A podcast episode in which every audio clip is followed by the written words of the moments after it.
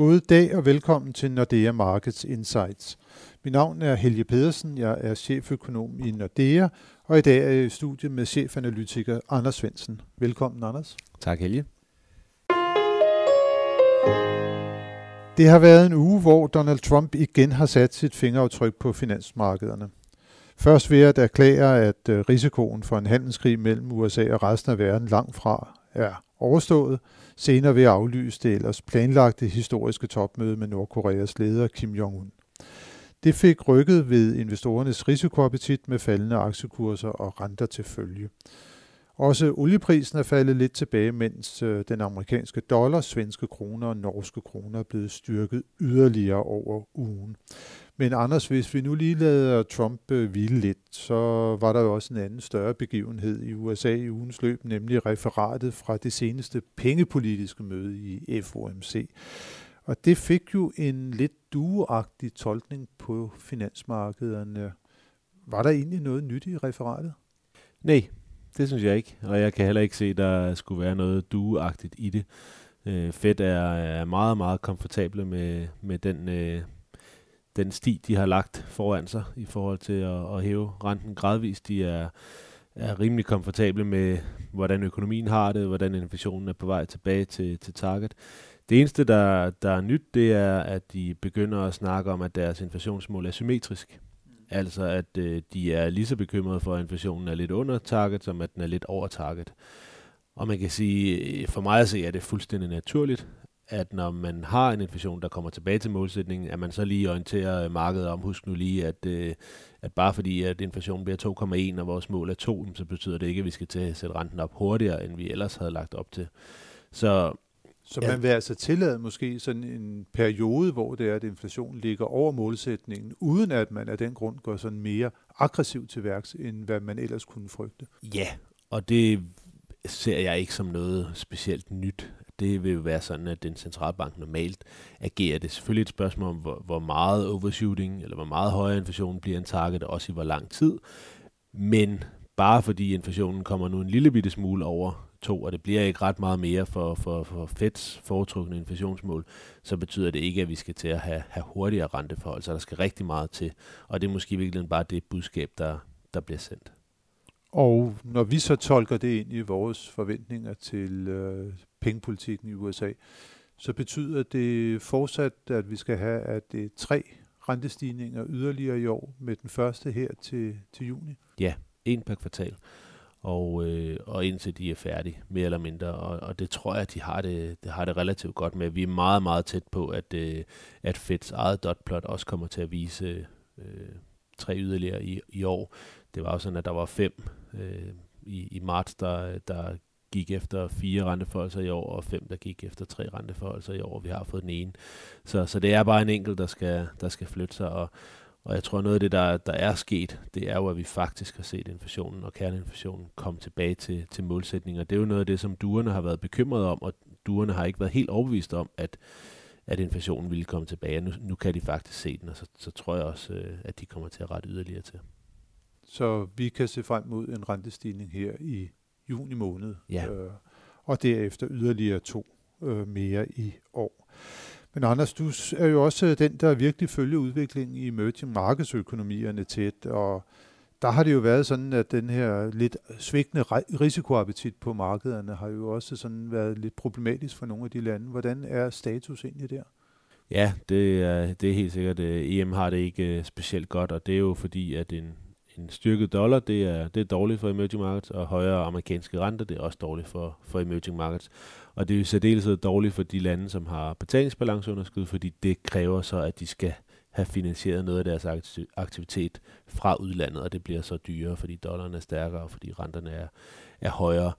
Og øh, det, det er ligesom det, som vi ser over en bred kamp, at dem, der har de største øh, betalingsbalanceunderskud, det er dem, der bliver svækket mest, og dem, der har de mindste, det er dem, der bliver svækket mindst. Og så er der lige to øh, lande, som, som har trådt helt, helt ud i rampelyset, det er så Argentina igen, hvor man virkelig har, har, har været i, i uføre og har måttet sætte renten op med, med 10 procentpoint, øh, og det er stadigvæk ikke hjulpet.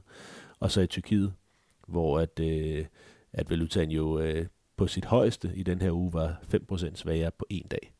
Så det er jo også øh, virkelig voldsomt, og der er det egentlig også det, det politiske, at øh, præsidenten ikke rigtig vil tillade centralbanken og, øh, at gøre det, de skal. Øh, han har sin egen opfattelse af, hvordan økonomi fungerer, og, og mener, at højere renter er, øh, ja, både øh, moren og faren til alt ondt, hvis man kan sige det sådan på, på dansk.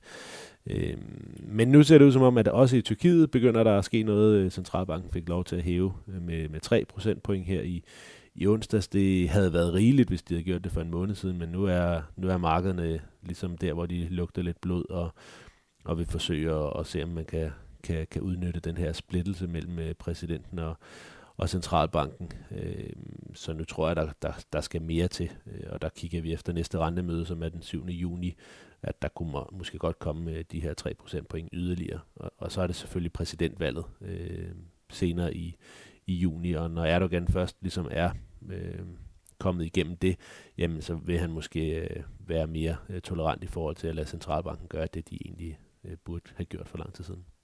Så hvis vi kigger sådan lidt længere frem i tiden, regner du så med, at, at situationen kommer til at stabilisere sig lidt på, på markederne i EM, eller tror du fortsat, at den her kraftige volatilitet, den vil, den vil være dominerende? Det, det tror jeg faktisk, vi kommer til at se lidt endnu. Nu har vi lavet en ny, øh, ny dollarforecast i dag, og, og, og peger også på risikoen for, at dollaren kan, kan blive styrket yderligere, i hvert fald de kommende måneder. Øh, vi har også højere renter de kommende måneder. Øh, og det er jo bare negativt for, for EM. Øh, men jeg tror lige præcis på nogle af de der sådan aller, aller svageste økonomier, der, er, der vil være noget dertil, hvor de simpelthen har været tvunget til at, at gøre det, som de bare burde have gjort fra starten af, nemlig øh, gøre, hvad der skulle til for at, at stoppe øh, blødningen på valutaen. Mm.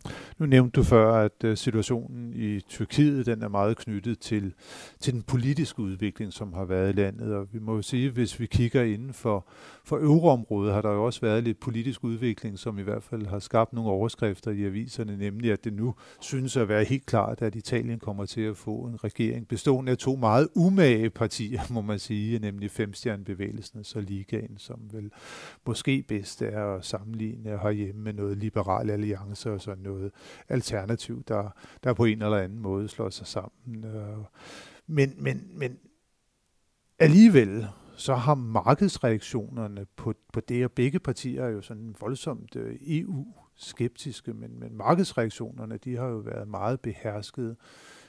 Hvorfor egentlig det?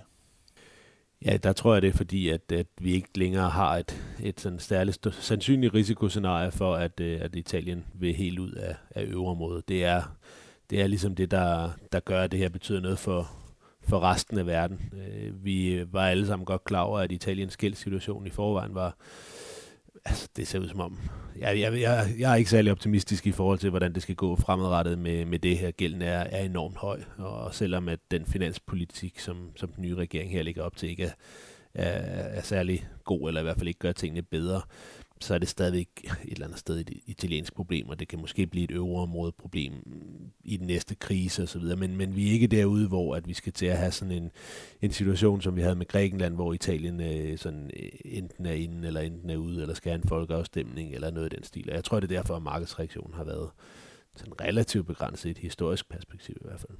Ja, det er, at den nye regering altså var ude og ligesom forsikre øh, markederne om, at øh, euroen den vil også komme til at at være fremtidens valuta i Italien, og man må vel også konstatere, at hvis det ikke var tilfældet, så ville al verdens ulykker vel falde ned over Italien, fordi bare det, man tænker sig, en nylige, at der skulle komme til et land med en gæld på 130 procent af BNP, det ville jo gøre, at renten ville stige så kraftigt, at en statsbankerot, den ville være næsten uundgåelig.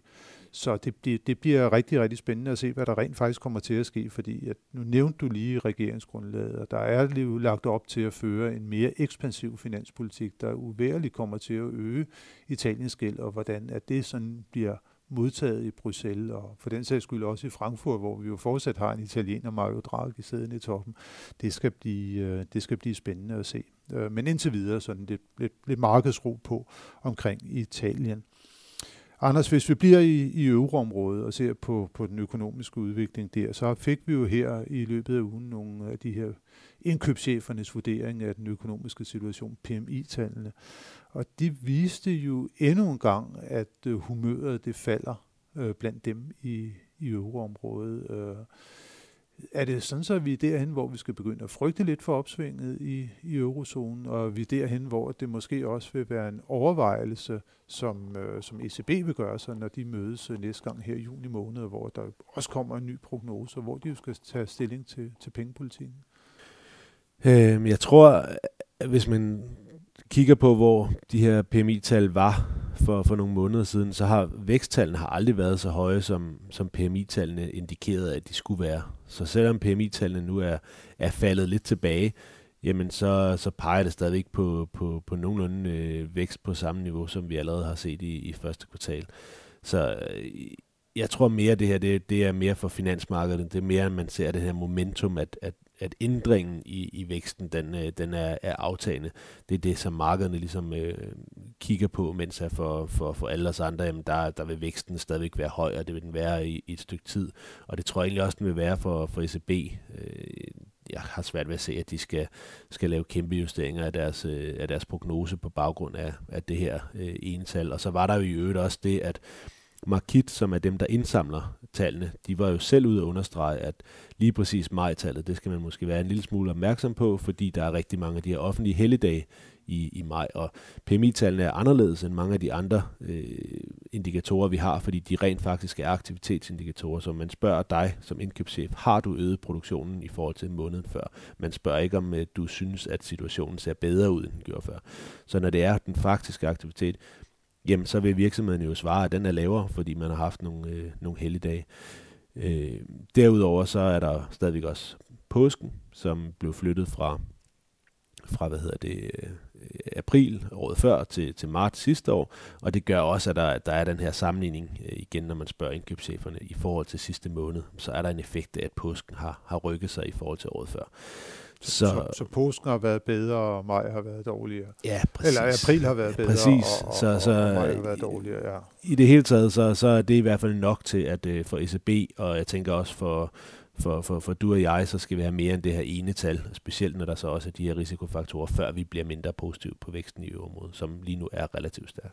Den er relativt stærk, og derfor så vil det her næppe påvirke ECB så meget. Måske vil de lige fremhæve noget risiko øh, for opsvinget lidt på, på, på nedsiden, men det afgørende for ECB, det bliver jo ultimativt, hvordan inflationen den udvikler sig. Og der får vi jo netop også i næste uge. Det er måske næste uges vigtigste tal, det er inflationstallet for euroområdet. Hvad skal vi forvente os af det? Ja, der tror vi egentlig, vi får et, øh, et, et rebound i, i kerneinflationen, så vi kommer tilbage på 1%. Øh, dem, der husker tilbage fra en måned siden, der kom der jo en ordentlig overraskelse på, på nedsiden af kerneinflationen i år mod kun var 0,7. Og der har vi også haft den her situation med, øh, med påske, der har flyttet sig og alle de her ting, og har hele tiden sagt, jamen lad os nu komme hen i maj, og så få et tal, der sådan er nogenlunde rent. Øh, og det, der kommer vi så nu, øh, og, og det ser ud som om, at vi skal tilbage sådan omkring de, de 1%. Øh, og det, det tror jeg i sig selv vil være sådan, øh, det, vil, det vil lette bekymringerne en lille smule hos ECB, men det vil stadigvæk være lavt, og de kommende par måneder vil også være lave. Og derfor så tror vi ikke, at ECB har andet valg end at, at forlænge deres QE-program. Om de så gør det i, i i junimødet, hvor de også har deres øh, nye prognose, eller at de venter øh, så lang tid som muligt, og, og, og først gør det i juli, hvor de er tvunget til at tage stilling, der hælder vi mest til det sidste. Men det kan sagtens være, at, øh, at det her det er også er, er sådan en, en ting, der ligesom siger, okay, nu er væksten også på vej lidt ned, jamen øh, vi, vi har vores nye prognose, vi kan se, det kommer ikke til at ændre sig, selvom vi får en måneds mere information. Skulle vi ikke bare få annonceret det med det samme? Så må vi vel sige også, hvis vi kigger på juni og juli, der, nu går der jo de her seks uger imellem de her beslutningstagende møder. Altså, hvis vi venter til juli, så er vi jo helt der fremme ved, hvor banken er lige ved at gå på, på sommerferie. Ja. Om det måske kan få en lille betydning også. Det, det er, det er svært at sige, det kan godt være. Øh, men ECB har selvfølgelig også den mulighed, uanset hvad, at, at signalere en, øh, en fremtidig ændring. Så selvom de ikke gør noget i juni, og har planlagt at gøre noget i juli, så kan de jo stadigvæk med ordene, og det er Draghi jo ualmindeligt god til, ligesom få indikeret, hvad det er, de har tænkt sig at gøre i juli, så, så en stor del af reaktionen alligevel kommer med det samme. Så de har, de har rigtig meget frihedsgrad. Jeg tror igen for, for, for de flestes øh, vedkommende, så betyder det ikke ret meget, om det kommer i, i juni eller juli. Det er mere et spørgsmål om, at inflationen vil ikke på den helt korte bane komme nævneværdigt op, og og det gør, at ECB bliver nødt til at, at forlænge deres QE-program. Og så tror jeg så til gengæld, at den kommer op i efteråret, kerneinflationen i området. Og derfor så kommer det også til at være, være det sidste, så er ECB færdig med deres, med deres QE. Og så er vi måske derhen, hvor at rentebunden i Europa også er, er, er ved at være nået. Det kunne man meget vel forestille sig.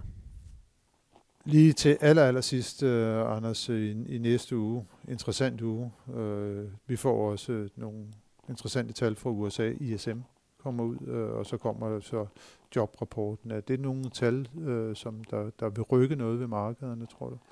Ja, men markederne fokuserer jo altid på, på de her tal. Det er de to største månedlige øh, tal, vi har. Øh, det, man vil kigge på i ISM, det er, om, om det kommer tilbage efter det store fald øh, i sidste måned.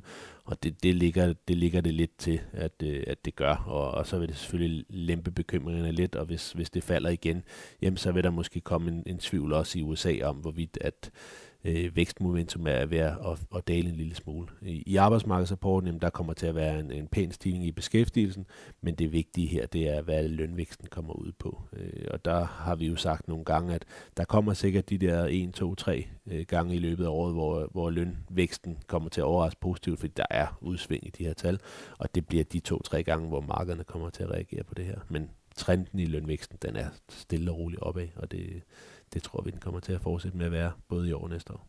Det skal blive super spændende at se, hvad næste uge kommer til at bringe os. Tak for nu, Anders, og tak til alle jer, som har lyttet med til denne uges podcast. Det håber vi også, at I vil gøre i næste uge, hvor vi er tilbage med friske analyser og vurderinger af de finansielle markeder. thank you